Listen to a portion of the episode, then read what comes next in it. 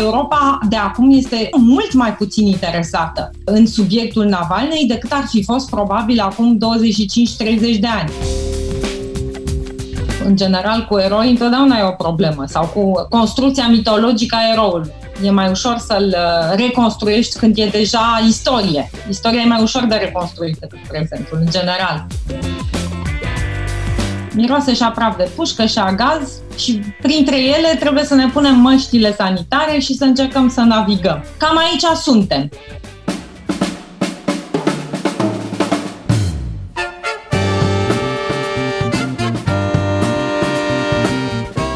Timpul prezent cu Adela Greceanu și Matei Martin.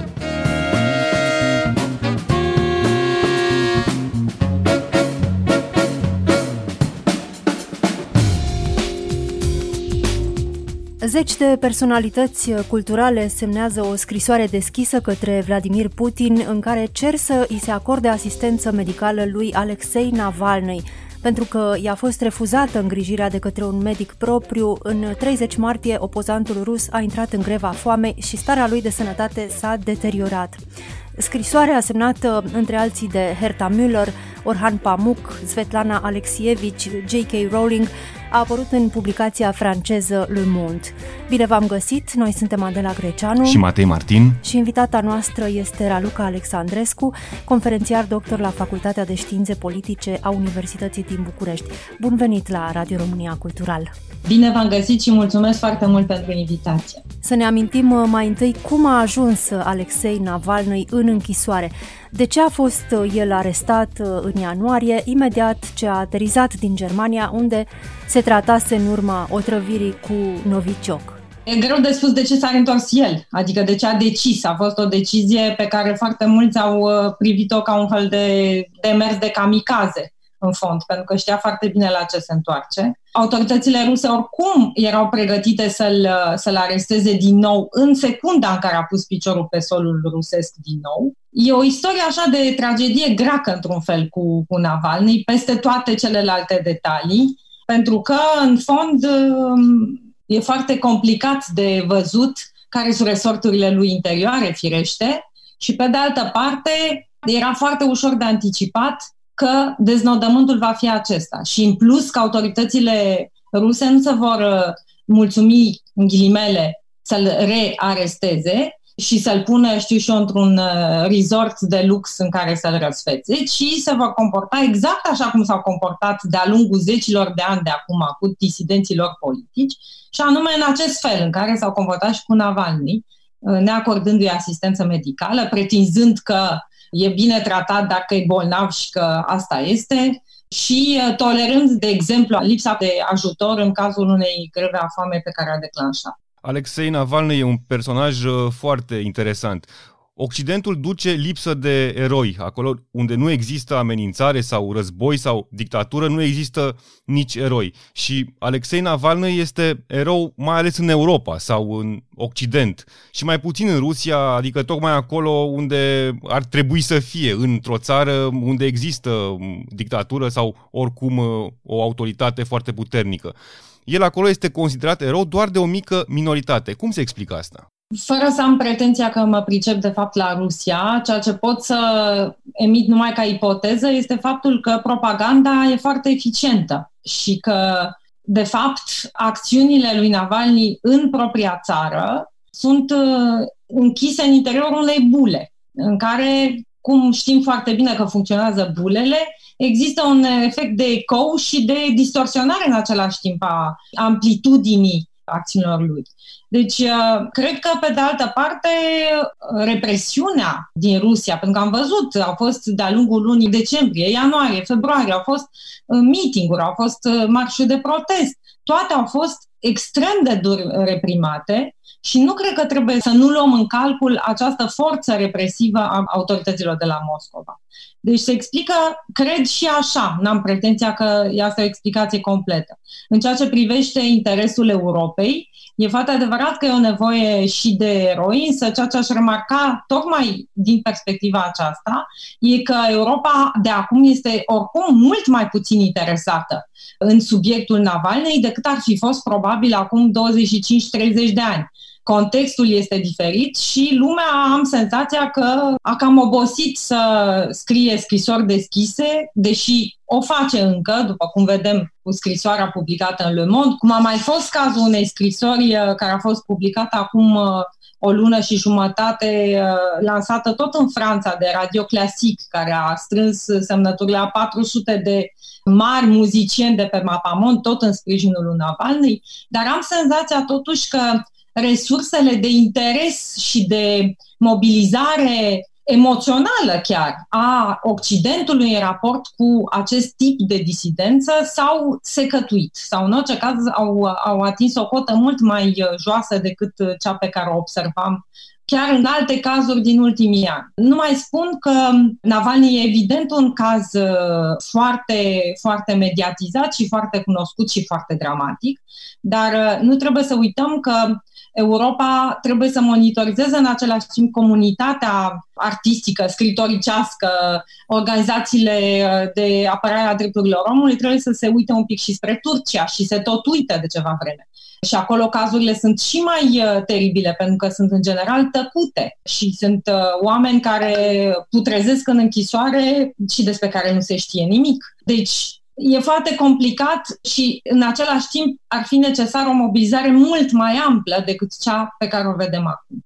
Alexei uh, Navalny acționează în Federația Rusă în trei moduri, demască corupția sistemului, demască abuzurile și represiunea și mobilizează uneori manifestații împotriva regimului de la Moscova. Contează acest tip de acțiuni pe care le întreprinde?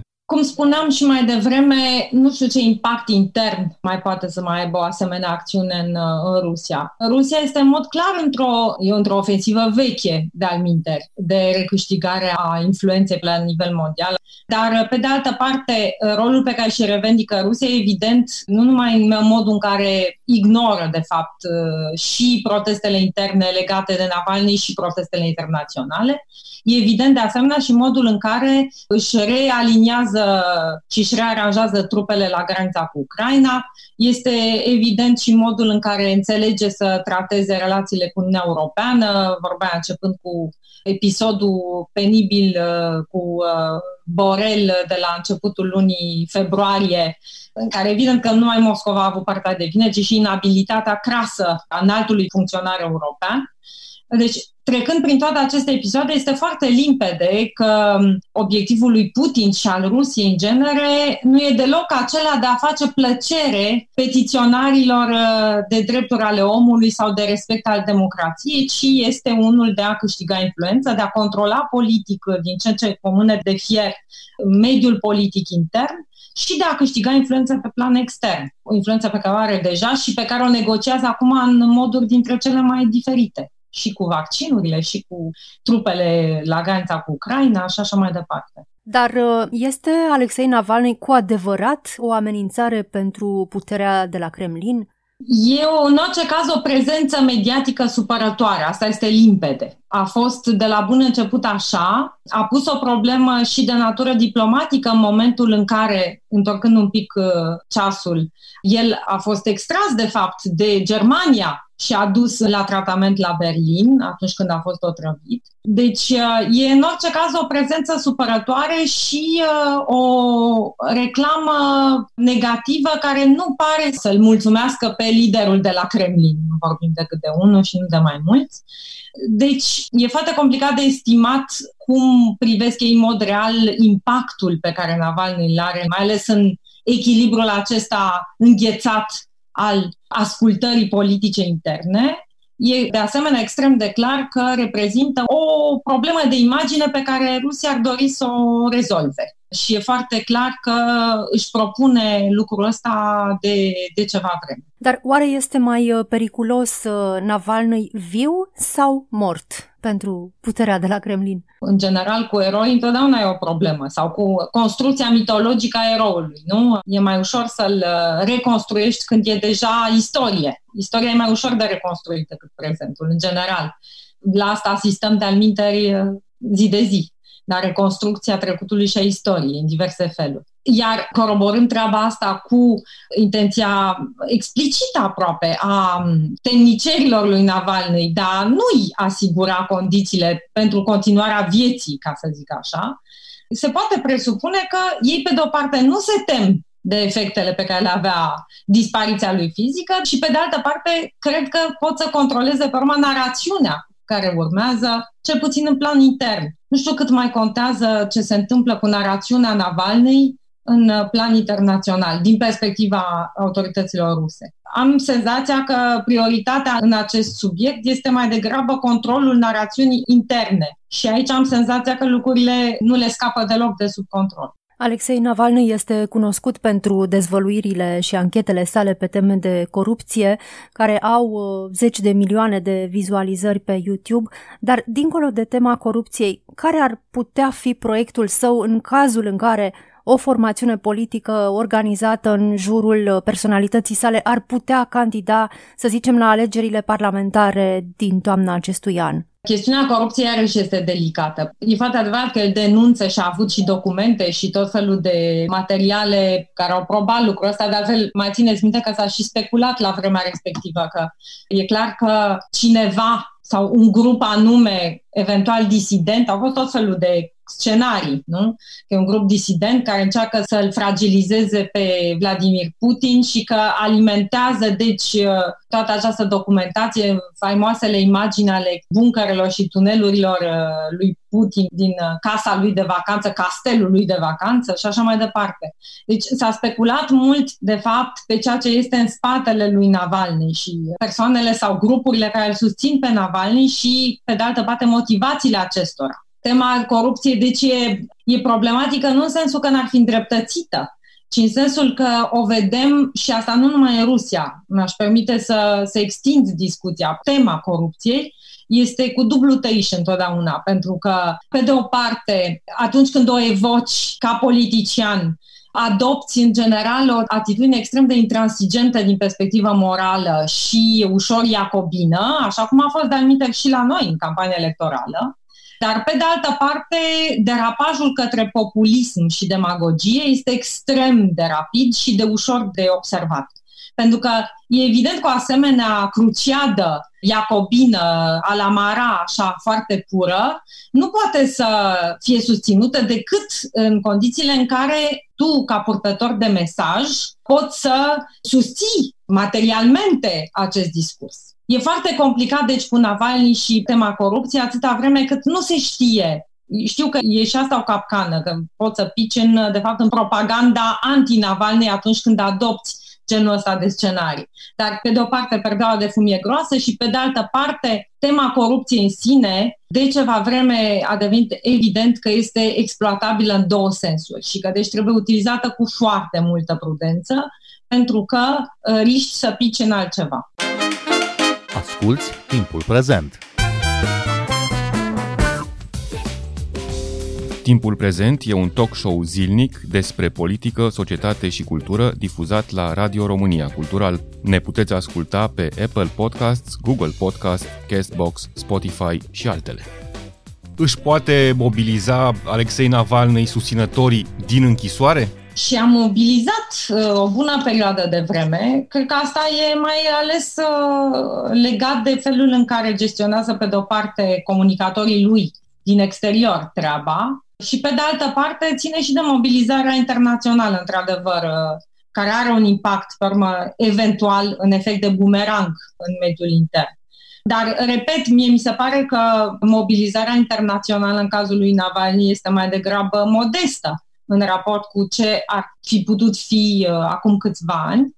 Iar uh, mobilizarea civică, solidarizarea de tipul ăsta care a mers cu disidenții în anii 80, de pildă, anii 80 ai secolului 20 și care a scos din închisoare pe mulți la vremea respectivă sau în orice caz care a pus reflectoarele lumii civilizate, să zicem în ghilimele, asupra acestor abuzuri, modul ăsta de acțiune nu mai merge de ceva vreme sau numai în orice caz atât de eficient cum era atunci. Eu cred că, pe de o parte, e util să strici, dar pe de altă parte trebuie să fii și pragmatic și să vezi care sunt șansele de reușită ale acestor strigăte dacă le privești dintr-o perspectivă și instituțională, cum este cea a Uniunii Europene, de exemplu, unde da, sprijinul pentru Navalny este exprimat, dar este exprimat foarte palid și foarte nuanțat.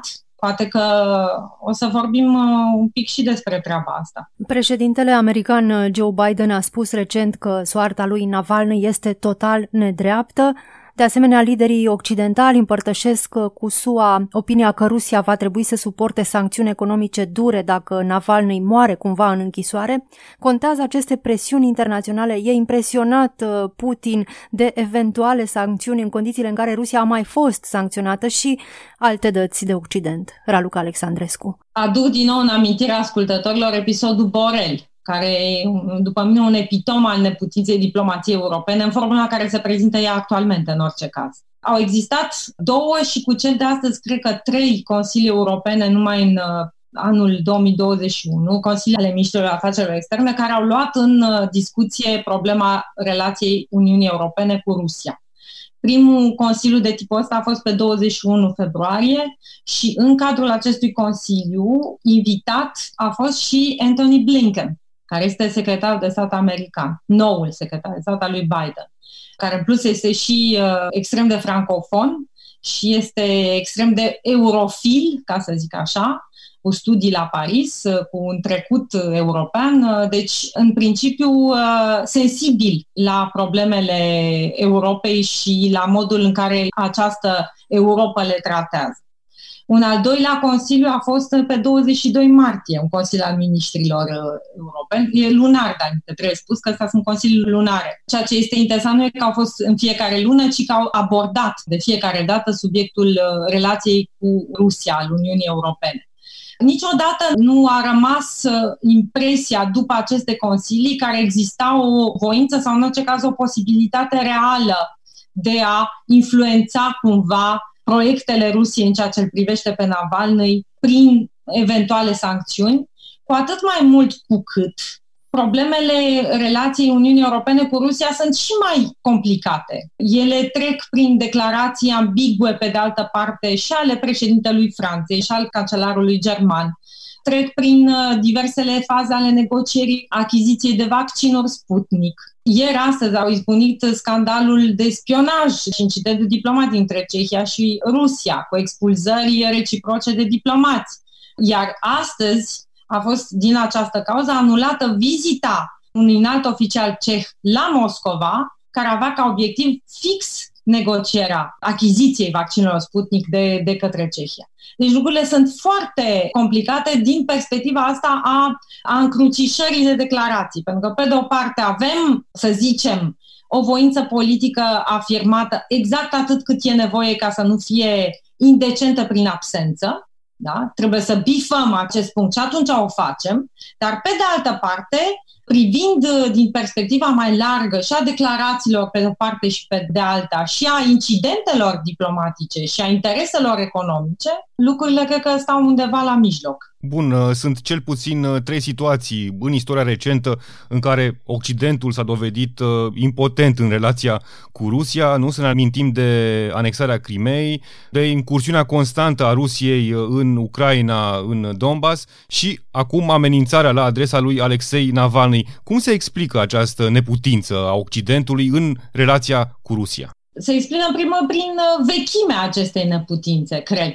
E deja o tradiție în sensul ăsta și uh, momentele acelea de grație din anii 90 nu au fost neapărat uh, datorate unei acțiuni în forță a comunității europene, cum se numea pe vremea respectivă.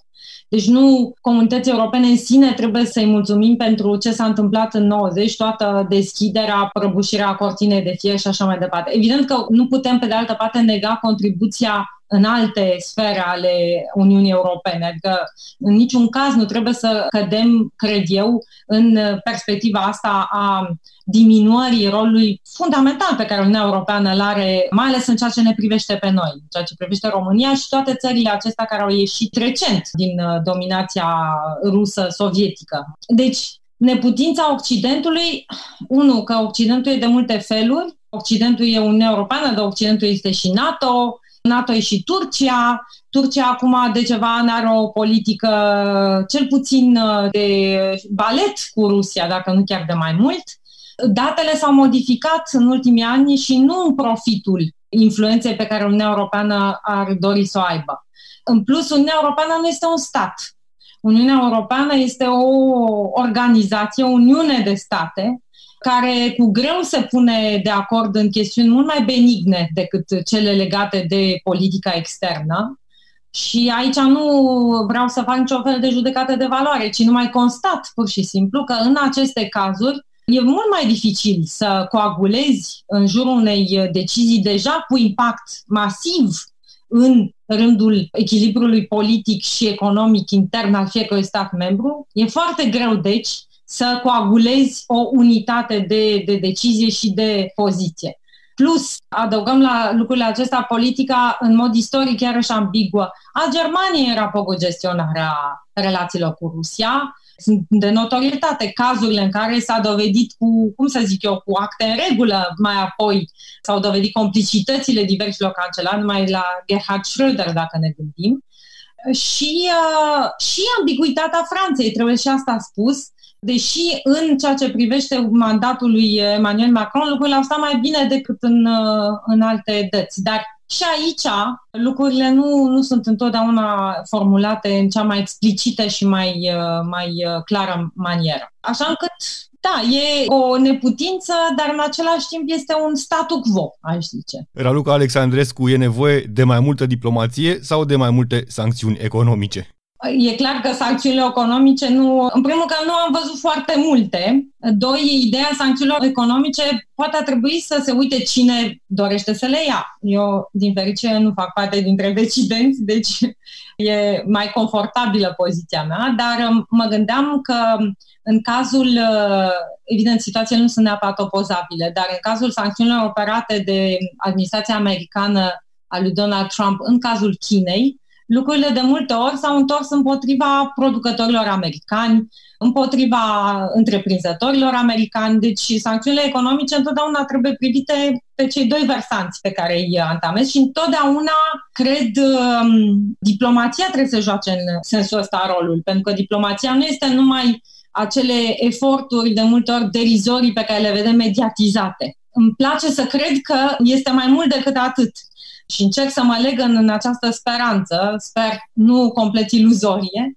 că uh, lucrurile înseamnă mai mult în diplomație. Deci că diplomația nu înseamnă numai vizita lui Borel la Moscova, ca să folosesc din nou acest uh, exemplu emblematic. În orice caz, chestiunile legate de diplomație nu pot fi abandonate, asta este cert.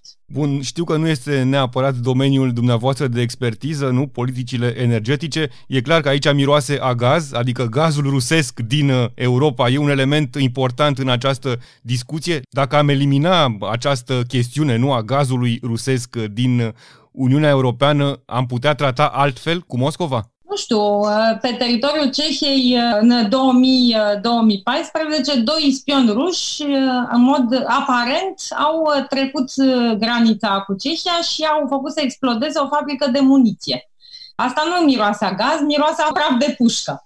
Deci, răspunsul e undeva probabil în zona asta. Pentru ascultători, asta a fost obiectul expulzării, de fapt, și recentului scandal diplomatic dintre Cehia și Rusia, adică comunicarea rezultatelor unei anchete privind explozia unei fabrici de muniție, care se pare că a fost provocată de doi spioni ruși, identificați și într-un caz de otrăvire ulterioară a unor disidenți uh, în 2018. Deci, uh, cam aici suntem. Miroase și a praf de pușcă și a gaz și printre ele trebuie să ne punem măștile sanitare și să încercăm să navigăm. Raluca Alexandrescu, cum te există totuși o asemenea solidaritate cu Alexei Navalny în Occident, nu doar sau nu atât în zona politică, cât iată în lumea culturală? Pentru că aici este o tradiție care am senzația că s-a perpetuat. E o tradiție a solidarității civice, de care aminteam ceva mai devreme. E o tradiție care se păstrează și prin pen cluburi și prin uh, alte asociații ale scritorilor, uh, în plus, sunt multe grupuri care sunt animate chiar de oameni care au uh, dus lupta asta uh, și în alte cazuri, nu numai acum în 2020-2021. sunt veterane ai acestei lupte, veteran și la Pen Club și la Amnesty International, deci sunt, sunt oameni care știu să facă treaba asta, care știu să mobilizeze și uh, care în plus uh, au canalele necesare să și transmită toate toate aceste lucruri către media. Oricum, acum e mai ușor să comunici decât era acum 20, 30, 40 de ani, dar uh, cred că asta este unul din motive. Al doilea motiv, trecând peste cel pur și simplu de infrastructură umană, ca să zic așa, ar fi cel legat, cred, de un atașament care e foarte limpede, că e mai mare către valorile democratice în societatea civilă decât în clasa politică. Pentru că vorbim de cel puțin 15 ani în uh, științele politice de derapajele democratice, de pericolul uh, extremismelor, populismului. Dar analizele, toate analizele pe care le putem face converg către o concluzie preliminară legată de, știu și eu, măcar de mm, lipsa de abilitate a clasei politice de a pune capăt sau de a, de a limita efectul pervers al populismelor și efectul devastator al extremismelor. Deci ce a mai rămas viu, să zic așa, și activ în orice caz și mai conștient de ce se întâmplă din perspectiva asta a derapajului democratic, cred că este, bon, nu-i se mai spune intelectualitate, nici nu știu cum să-i mai spun acum, dar este o, o solidaritate a oamenilor uh, care încă mai cred în libertatea de gândire, în libertatea de exprimare și cred că ele totuși reprezintă încă soluția pentru uh, viitorul societăților noastre. Poate să pară banal ce zic, dar cred că asta este și cred că într-un fel um, suntem datori, măcar noi să păstrăm uh, convingerea asta dacă alții uh, au abandonat-o. Raluca Alexandrescu, vă mulțumim pentru interviu. Mulțumesc și eu. Noi suntem Adela Greceanu și Matei Martin. Ne găsiți uh, și pe platformele de podcast. Abonați-vă la Timpul Prezent pe Castbox, Apple Podcasts și Spotify și urmăriți pagina de Facebook Timpul Prezent. Cu bine, pe curând! thank you Thank you.